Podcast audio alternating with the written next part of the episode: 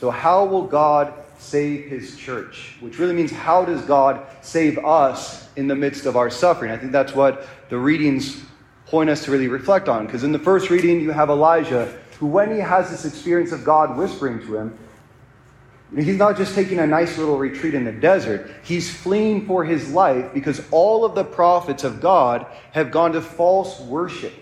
And he's all alone as one of the few prophets that's actually faithful to a God in a land that has deserted him and a people that are confused and all going separate ways.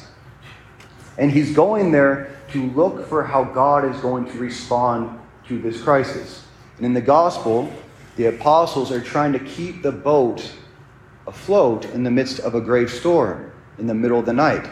And what's fascinating is the church has always been compared to a ship. Right? So most churches traditionally were even um, shaped in that way in a cruciform kind of ship that understood that we were traveling across the sea of the world. That's why even where you're seated right now is called the nave. Right? And the nave comes from navus, Latin, which means ship. And the sanctuary is where the priest is offering the sacrifice, directing us towards heaven. So, this image of the apostles fighting to keep the ship the boat afloat in the middle of the night as the waves are crashing against it is an image of the church in crisis. When things are falling apart and there's confusion and darkness, and even the sixth hour, that actually refers to between 3 and 6 a.m. out there. So it's the middle of the night, there's not a lot of hope with where they're at. It's an image of the church in turbulent times. So with Elijah on the mountain and the apostles in the sea, what we have an image of are the apostles of God, the faithful ones of God, asking him, How will you save your people? I believe both images, Elijah and the apostles, they reflect the current state of the church in our own times. Right? So Elijah faces the apostasy of all these other prophets who used to belong to God. And one thing that we are seeing the rise of in our times are priests and bishops, faithful Catholics, once faithful Catholics, once faithful nations who used to follow the gospel and uphold that with their lives, are little by little conceding to the spirit of the world and no longer speaking out against what is evil, or even worse, being afraid to affirm what we teach, what we believe as Catholics, which is unchanging all the questions that we have about morality, sexuality, faith in Christ, none of it has changed for 2,000 years. And there's a reason for that. We didn't create it. The church does not have any power to create morality. Our power it only comes from protecting it in Christ's name. And so the image of the water getting into the boat and causing it to capsize, that's what happens when we, the priests or the bishops or the faithful, are not are allowed in the waters of the world, the beliefs and ideologies, the heresies of the world to enter into the boat. This is a this is a difficulty in our times, especially you know Elijah. You can imagine what he felt in his time. He was one of the few prophets that was actually faithful to God, and he's asking the question, "Where are you in the midst of that. Now, have you ever felt that as Catholics? You know, you're, you're, you're with other Catholic people, or even going to Catholic churches, but you don't always feel as one heart with them. There's a division that can grow within our church when we start to allow our thoughts, our beliefs, and our hearts to be determined by things outside of the teachings of the church. Know, Cardinal Sarah uh, he's one of the great cardinals in Rome from Africa. This is what he had to say about kind of the situation of our church in, right now. He said, The profound crisis that the church is experiencing in the world, and especially in the West, is the fruit of the forgetting of God.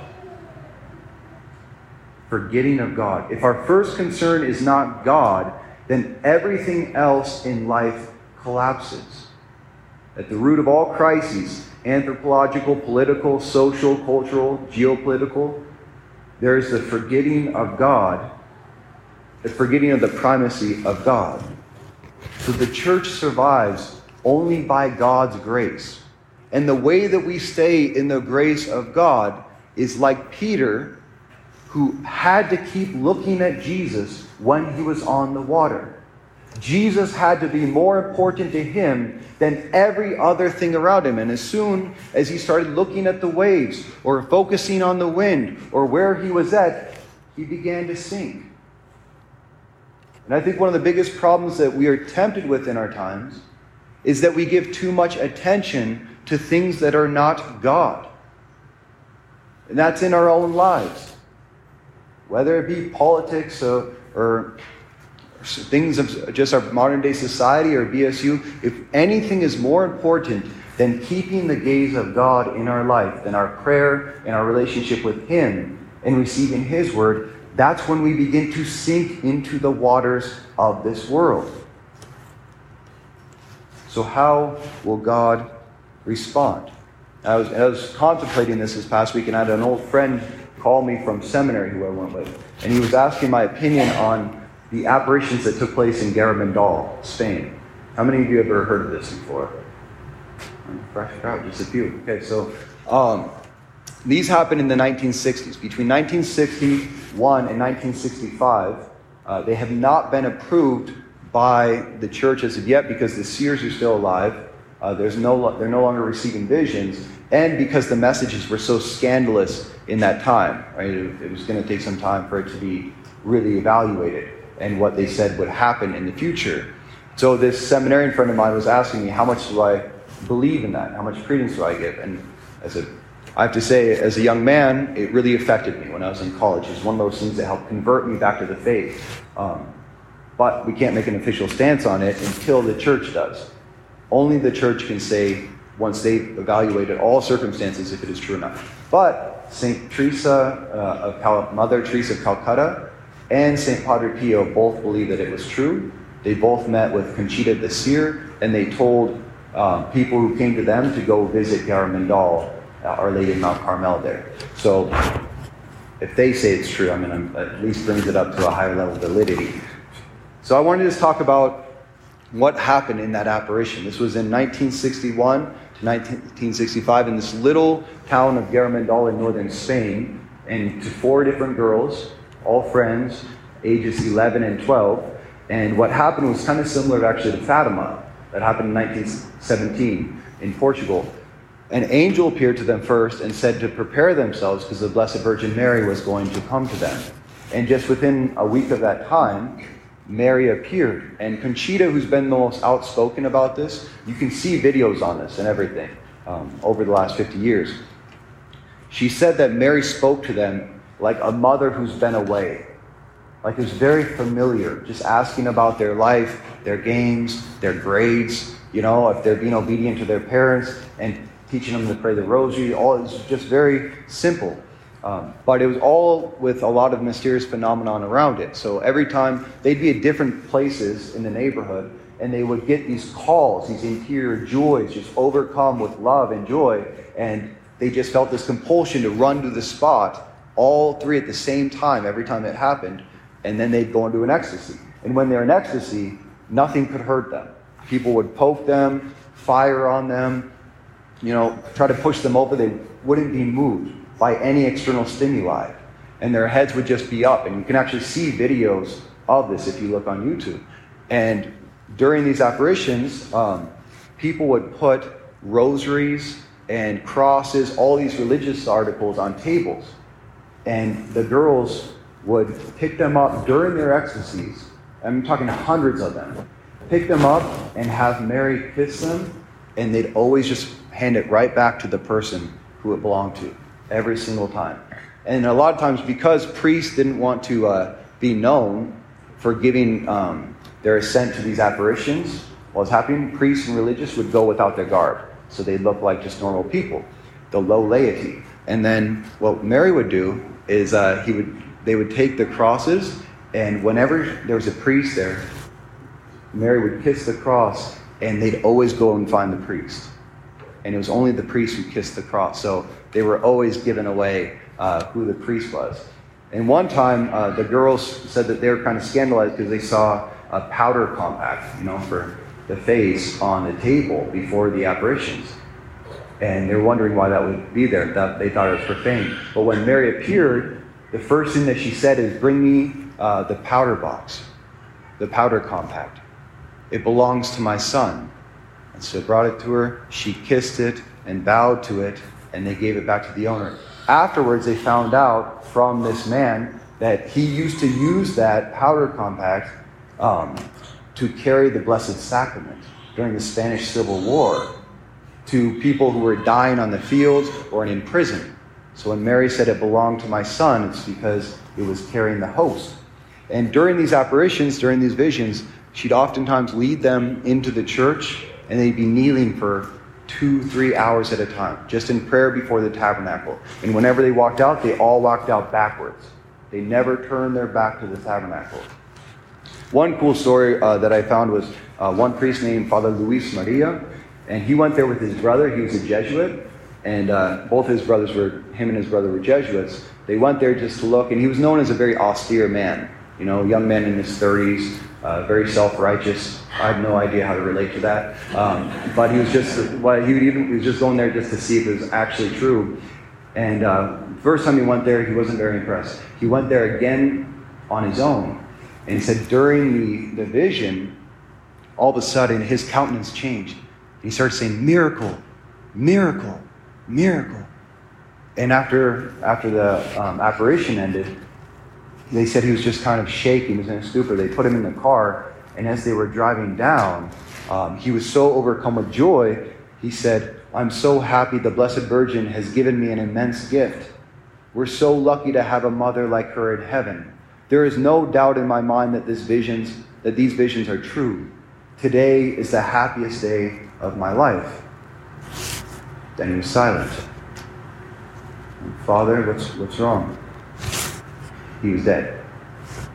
That was his last, his last words. I know he was. I mean, he was a young stallion in his prime, right? And on one glance from the Blessed Virgin Mary knocks him dead, literally. And so he was just. It was a really beautiful witness to that. And after, um, once they came back, uh, the women, the sorry, the um, the, the seers spoke with his brother and said, uh, The Blessed Virgin Mary allowed your brother to see not only her, but the great miracle that she's going to bring about to convert the world back to her son in time. And so, a lot of these just like little gifts and mystical phenomenon and miracles that God does to validate it. Whether it's from God or not, the church will tell, but you can't deny the, the objective facts of it.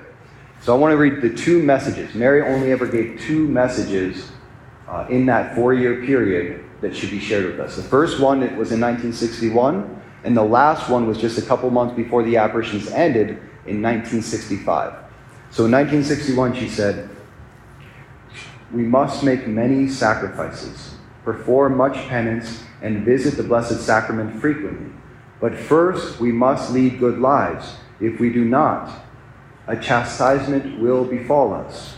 The cup is already filling up, and if we do not change, a very great chastisement will come upon us. So these are the little girls reading what she told her to say. So it's just a call to, to repentance and conversion.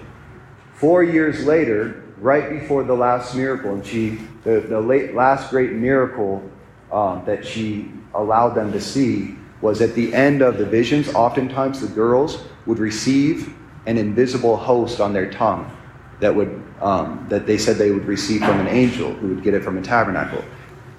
But the last time they ever received it, right after this message, the host, uh, and you can actually again see this in um, pictures, the host appeared on their tongue, so everyone could see all of a sudden the host right in, in her mouth. Conchita did not think that was an impressive miracle because she could see it every time. She was asking for something bigger than that. Um, but this was Mary's last message on June 18, 1965. As my message of October 18th has not been fulfilled and has not been made known to the world, I tell you that this is my last message. Before the cup was filling up, now it is overflowing. Many cardinals, many bishops, many priests, are on the road to perdition and are taking many souls with them. That was a line that inspired me to go into the priesthood, to answer the call to the priesthood. Because before it was my life, right? But when I read that in college after I'd been called and was running away from it, I realized how intrinsically united the fidelity of a priest is to everyone united to his care. And in this time, 1960s, it was unheard of that the laity would ever say something negative about their priests. Some things I wish we could get back to in the 1960s. But, so to have these girls saying this publicly, this is why the message was silenced for a long time, basically. So she goes on less and less importance is being given to the Eucharist. You should turn the wrath of God away from yourselves by your efforts. If you ask for his forgiveness with sincere hearts, he will forgive you. I, your mother, through the intercession of St. Michael the Archangel, ask you to amend your lives. You are now receiving the last warnings. I love you very much and do not want your condemnation. Pray to us with sincerity, and we will grant your requests. You should make more sacrifices. Meditate on the passion of Jesus. And that was it. So, what did Mary really ask us to do in the midst of this great storm that was coming over the church? It's the same message that she gave in Fatima when the predictions of the societal breakdown in the 60s was already prophesied. It was to keep our eyes on Jesus Christ. And that's exactly what Elijah did, and that's what Peter did. Peter was able to walk on the water as long as he was looking at Jesus in the midst of the storm. The apostles stayed afloat as long as they were crying out to Jesus in the midst of the storm. And Elijah was faithful to God as long as he was fleeing from those who were rejecting the true worship and keeping his eyes on God, waiting for him to speak. And that's how God will save us. Over and over again.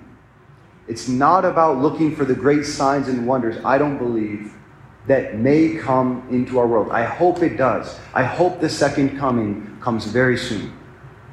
But I don't see it coming in fire or in thunder or anything like that anytime soon. But what I do know is every single time we go to confession and we hear the whispering words of God's absolution, and every time we go to Mass and we hear the whispering words of consecration, that's when Jesus Christ is coming to us over and over again to prepare us for that second coming. And if we are faithful to God speaking to us and revealing Himself to us here and now, we will be ready to stand before Him at the end of time. And that is the way He always comes to save us.